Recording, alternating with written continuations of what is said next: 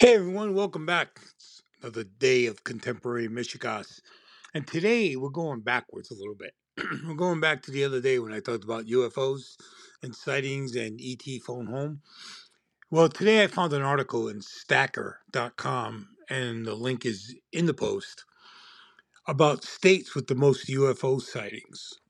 And interesting, the article is written by Nicole Caldwell and data work by Matt Abbasi but anyways, it says UFO sightings date back to biblical times.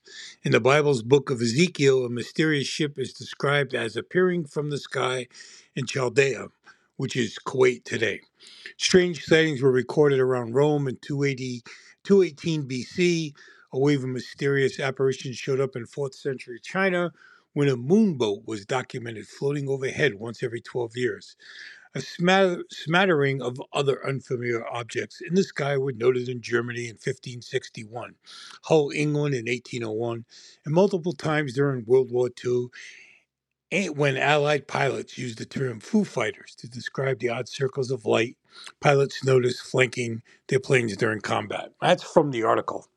But, anyways, it has all the states listed with all the sightings, and I think the minimum is 20 or whatever but you can check it out. There's a link in the in the post. Just go down below the photos and there's a link so you can read more.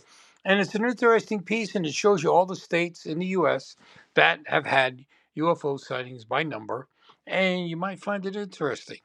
And it's definitely mishegoss and it's contemporary mishegoss because we're talking about it. You guys have a great day and we'll be seeing you real soon